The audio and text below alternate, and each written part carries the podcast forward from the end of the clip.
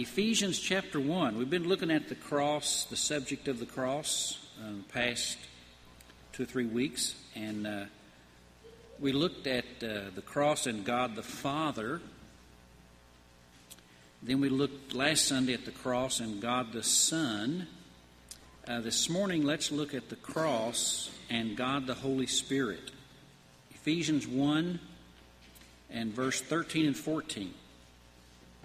In him you also, when you heard the word of truth, the gospel of your salvation, and believed in him, you were sealed with the promised Holy Spirit, who is the guarantee or the first or the down payment of our inheritance till we obtain full possession.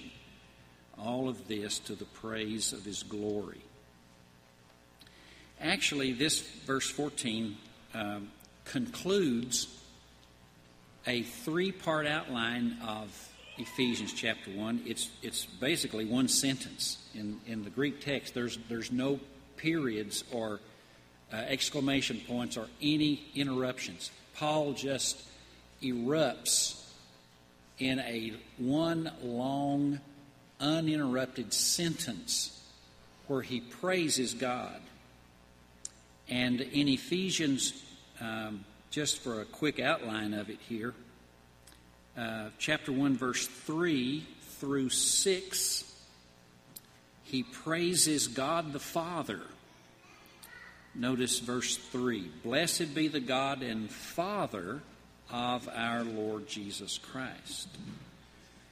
And he praises him, blessed be God and Father of our Lord Jesus Christ. He blessed us with every spiritual blessing. Verse 4, even as he chose us in him before the foundation of the world. Verse 5, he predestined us to be adopted through Jesus Christ. And then he says, to the praise of his glorious grace, verse 6. So he praises God the Father for his electing and choosing and predestining and planning of our salvation. In other words, it originated in the very heart of God that he would save us and plan out the circumstances by which we would come to Christ. And then he praises God the Son. Verse 7, in him we have redemption through his blood, the forgiveness of trespasses, according to the riches of his grace, which he lavished on us. And it says, verse 11, in him we've obtained an inheritance. So this goes through verse 12, and then it concludes in verse 12, the praise to the Son, by saying that we might be to the praise of his glory. Now notice that, because verse 3 to 6, give me that outline up there. Verse 3 to 6, he praises the Father and then concludes by saying to the praise of his glory. That everything God did, this comes back to him in praises and glory. Verse 3 to 6. Then he praises the Son, verses 7 to 12, and at the end of verse 12 he says, to the praise of his glory. That's how I know where to cut these off at, because he concludes with that phrase, to the praise of his glory. Now in verse 13 and 14 he praises the Spirit, and he concludes verse 14 by saying, to the praise of his glory. 3 times he says that. Once he says it about what God did in electing and predestinating us.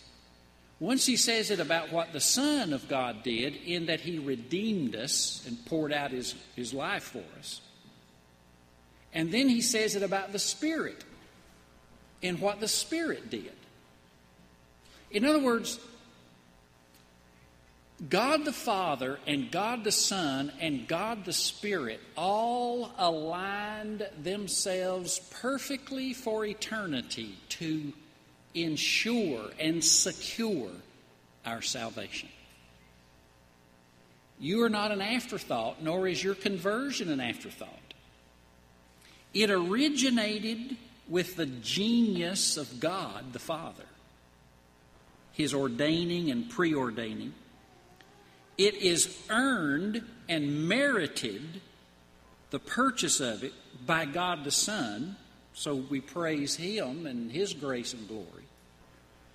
And then it is implemented and confirmed by the Spirit. That's what you have in verse 13 and 14. He says, "In Him you also, when you heard the word of truth, the gospel of your salvation, and believed, you were sealed with the promised Holy Spirit." So the Holy Spirit then comes and brings all that God planned and all that the Son of God purchased, and the Holy Spirit comes and implements it and applies it and communicates it, makes it real.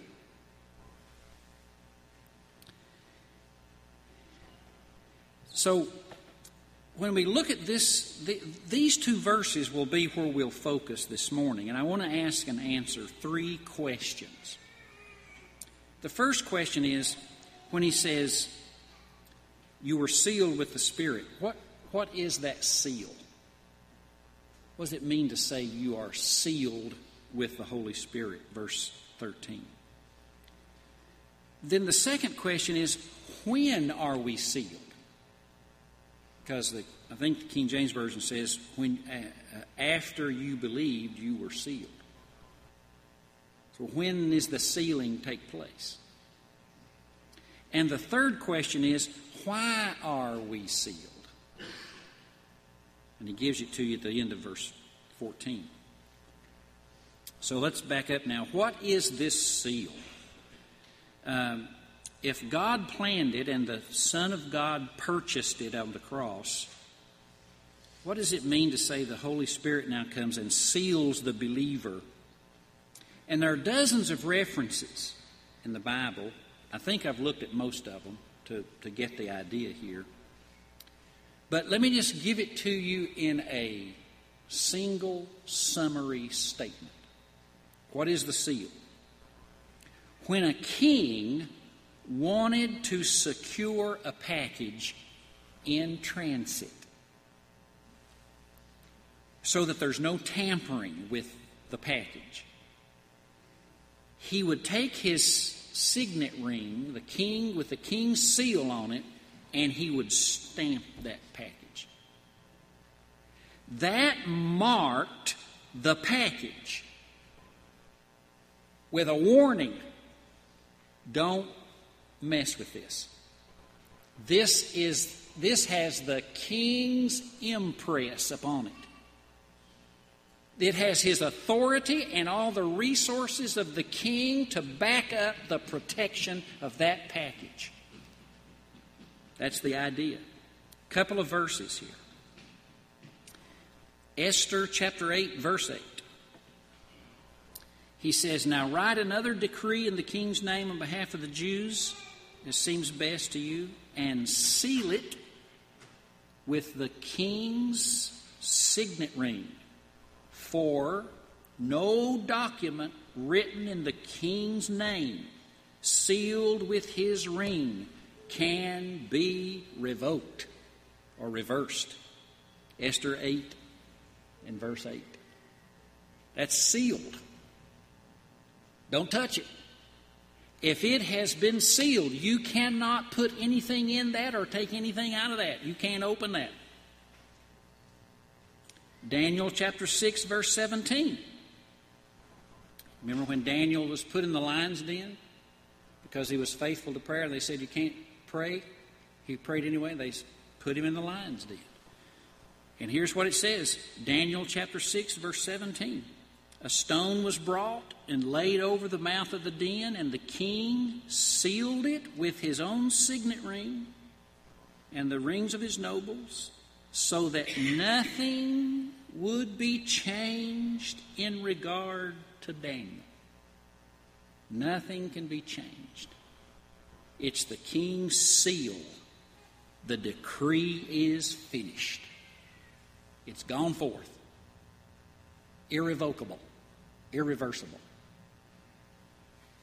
Now, when it says in Ephesians 1 that when you believed in Jesus Christ, you were sealed with the Holy Spirit, it has the idea of security, I don't know how to get away from that. I don't think I want to get away from it, right? We need the security. What's the hymn say? Prone to wander, Lord, I feel it. But the Holy Spirit so impresses upon us at the moment of our faith and conversion, at that moment we are sealed with the King's imprint so that it cannot be revoked or changed. And I was looking at this word for seal. I realized that the Bible says that Satan can be sealed. Listen to Revelation 20, verse 2. He laid hold of the dragon, the serpent, who is the devil and Satan, and bound him 1,000 years, threw him into the pit, shut it, and sealed it over him. Sealed it. And I thought to myself, because, see, I know myself, and I know my weaknesses, I know my vulnerabilities, I know my temptations, I know my failures, I know my history, I know my past. I'm afraid of myself. You ever get afraid of yourself? But here's what I thought. I mean, I actually got encouraged as I was reading this and studying this. I thought, if God can seal a powerful enemy like Satan so that he can't get out, and he really wants out, can't he seal me so that I don't get out when I don't even want out? I mean, Satan wants out, but he's sealed. Okay, I don't want out. I don't want to fall out. I don't want to fly away. I don't want to run from God. I don't want to fail. I don't want out. Well, then can't God seal me in Christ so that I am secure and so that my salvation is permanent? Can't he do that for me? I think he can. You say, well, that sounds like a Baptist sermon. Well, I don't know if it does or not. I ain't heard many of them lately. But I do know that that's what the text says, and I know that's what the word means, so you can do whatever you want to with it. But it looks to me like that when God planned something out, and then the Son of God came and died and redeemed us, then the Holy Spirit came in and said, Father, Son, I am here to do in total unity with the divine Godhead what you have planned and what you have purchased. I will now take and apply permanently and securely that which you have done, that which you have planned. And I understand that there's the problem of those people who profess faith in Christ and then they abandon that faith. I understand that. I've seen it plenty of times. I like what J. Vernon McGee, you ever listen, you ever heard him? I think he's with the Lord now, but I like what J. Vernon McGee said. He said, quote, commenting on Luke 15, remember the son, the prodigal son, left his father and went and ended up in the pig pen, Jewish boy in the pig pen, eating out of the trough with pigs because he got so hungry after he left the father. J. Vernon McGee said, a son in the pig pen is still a son in the pig pen, not a pig. And sooner or later, he will come to himself and say, my father has a table spread. What am I doing eating from the trough of a pig? Now, that's what it says in Luke 15. He came to himself. Now, when he came to himself, he didn't realize, wait, I'm a pig. No, he came to himself and realized, wait, I'm a son. A son is still a son, even if he's a son can go and get in the pig pen. but a true son, because he has the identity and imprimatur of the Father in his DNA. He cannot stay in the pig pen, because he will wake up and he will come to and he will realize, I've got a Father with a full table. Why am I here? I will arise and go to my Father. How many of y'all have backslid? I see all three of you. Stand up, give your testimony. But, you know, the truth is, we've all backslid, haven't we? But we're here today. Somewhere in that backslidden point, we said, I will arise, I'll go to my Father. That's how you know. Now, that's not how God knows. God already knows. He planned, chose, predestined. The Son knows because He redeems. Listen to how the Son of God lined up the redeeming purposes with the Father. John 6, 38. I've come down from heaven not to do my will, but the will of Him who sent me. And this is the will of Him who sent me, that of all He gives me, I will lose none. That's encouraging to me. So, what is the seal?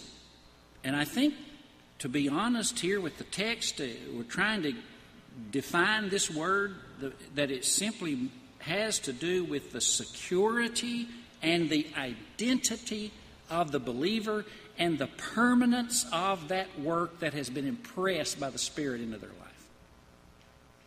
Now, when are we sealed? And I just want to take a moment on this one. When are we sealed? He says in verse 13, now this is the English Standard Version, in Him, that's the location in which we are sealed, in Him you also, when you heard the word of truth, the gospel of your salvation, and believed, you were sealed with the Holy Spirit of promise. Now, I think that it's the King James Version that says, after you believed, you were sealed. Most of the newer versions, though, put it, and I think correctly so, when you believed, you were sealed. And one of the best scholars that I know on this whole point, in fact, he comments on Ephesians 1:13, says that that when you look at it here, notice he says, when you heard, verse 13, you believed. In other words, the believing and the hearing were part of the same experience. You didn't hear one day and believe the next. No, you heard and you believed. And then he says, and you were sealed. That's part of the same experience. Grammatically, in the Greek text, there is no sequence or time period between the hearing, the believing, or the sealing. They all are one experience, so that this is grammatically in the Greek text. That's why most of your newer versions will translate it, when you heard, you believed, and were sealed. All one experience. He uses that as an illustration or an example, the way that the New Testament Greek will often put the tenses. He says, as something that's common in the New Testament is, Jesus answered and said. And then he gives you what he said. But two things there. He answered and said. Now, are those actually two different experiences? Did he answer and then later on he said? No, he answered and said. That's one single experience. That's the same grammar, same construction that's used right here. Those who believed were sealed. Same moment, same experience. So I just wanted to put that before you, because sometimes you do have people. I actually had a pastor take me out to lunch one day. He called me up. I thought, what does he want to take me out to lunch for? Took me out, and I think he wanted me to get saved. Because he knew I had believed in Jesus and had been baptized in water. But he said, what you don't have is the Holy Spirit. Wow, I didn't know that. He said, you need the Holy Spirit, you need the gift of tongues, you need the baptism of fire after that. There's about 7 steps before you can actually know for sure you're saved. And I evidently had only taken a couple of them. The main one being coming to Jesus. Not enough, according to this dear man. He's still my friend. But we don't hang out much. You know, he probably doesn't want to hang out with a lost man. But there's always, you have to be careful about stretching out the process of salvation, because you end up in works.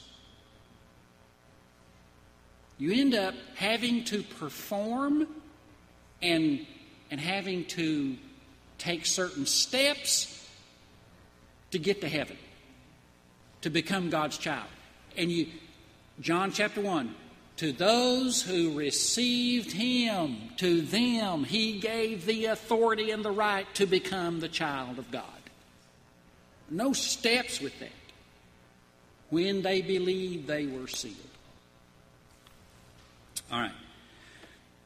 There's an illustration of a leper. Just want to give you this real quick that I think shows us Leviticus 14, verses 10 to 18. You can read this later, but I just want to give it to you because it illustrates when the leper, who typifies the sinner, pictures the sinner, come to the high priest and had been healed of leprosy. Then the high priest would kill the lamb, take the blood of the lamb, and put a drop on his ear. You know what that symbolized? Cleansing of the hearing. Cleansing of the hearing. Then he'd put a drop on his right thumb. Cleansing of the doing. All the bad deeds that you've done. Then he'd put a drop on his right big toe. Cleansing of the going. Thinking, doing, going, all cleansed by the blood. Then he would come back, the high priest, same experience on the first day of the week, by the way, when the man had been cleansed by the blood. He would, in that same experience, same day, same event, he would take the oil, put the oil on the right ear, anointing and the impress of the Spirit upon the hearing. Then he'd put it upon the thumb. The oil comes up on the thumb, just like the blood did. Then he'd put the oil upon the right toe. In other words, everywhere the blood cleansed, the Spirit blessed.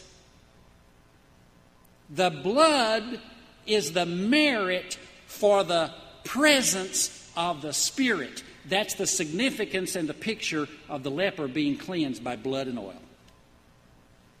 The oil always goes on the blood because the blood has earned it. In the same way we receive new life from the Holy Spirit and the seal of the Holy Spirit because of the blood of the Lamb. All right, one final point. Why are we sealed? And he gives 2 reasons here. Look at verse 14. Why are we sealed? Well, number 1, he says he's the guarantee of our inheritance till we acquire the full possession. The guarantee, the pledge, the Greek word arabon. The Greek word arabon is used in modern-day Greece for a wedding ring, for an engagement ring. The arabon. The Holy Spirit comes and gives us his presence as God's absolute pledge. That everything he is and has is coming my way. That's what a wedding ring, that's what an engagement ring does, right? My son just got engaged here over Christmas.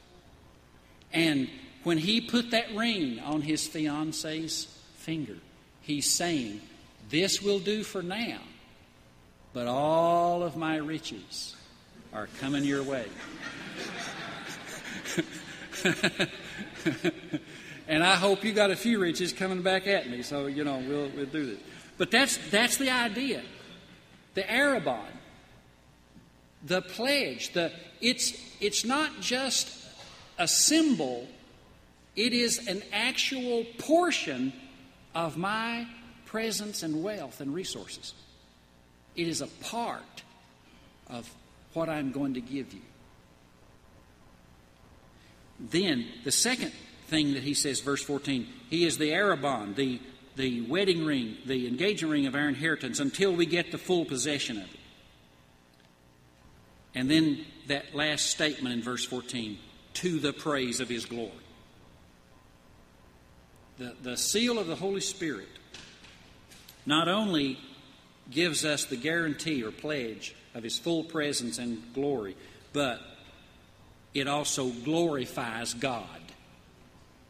Now, how does it do that? Well, you may be wondering why I've got this illustration here, this picture of Sully Sullenberger. Yeah, y'all remember this story?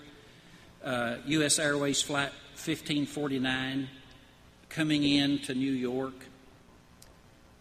and geese hit the engines. Wild geese flying in hit the engines and knocked out both engines. He couldn't make it to the airport, so he had to land his plane in the middle of January on the Hudson River. That's a picture of it right there. And before leaving the plane, he walked up and down the aisles to make sure no one was left behind.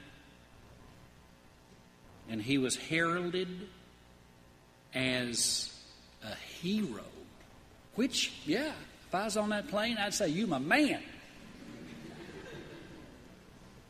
Called Hero on the Hudson, listed second in Time Magazine's top 100 heroes of the year. New York Mayor Michael Bloomberg gave him the key to the city. Got congratulatory phone calls from the president. Ticker tape parades. I looked him up on Facebook. He's on Facebook. You know, sometimes they'll have fans. You'll have like a band or something. They'll have fans, and they'll have like 500 fans. You go, whoa, it's a lot of fans. You know how much Sully Sullenberger's fans are?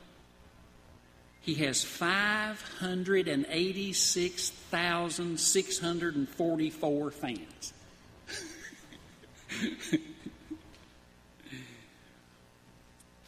Brad Winsel put it exactly right.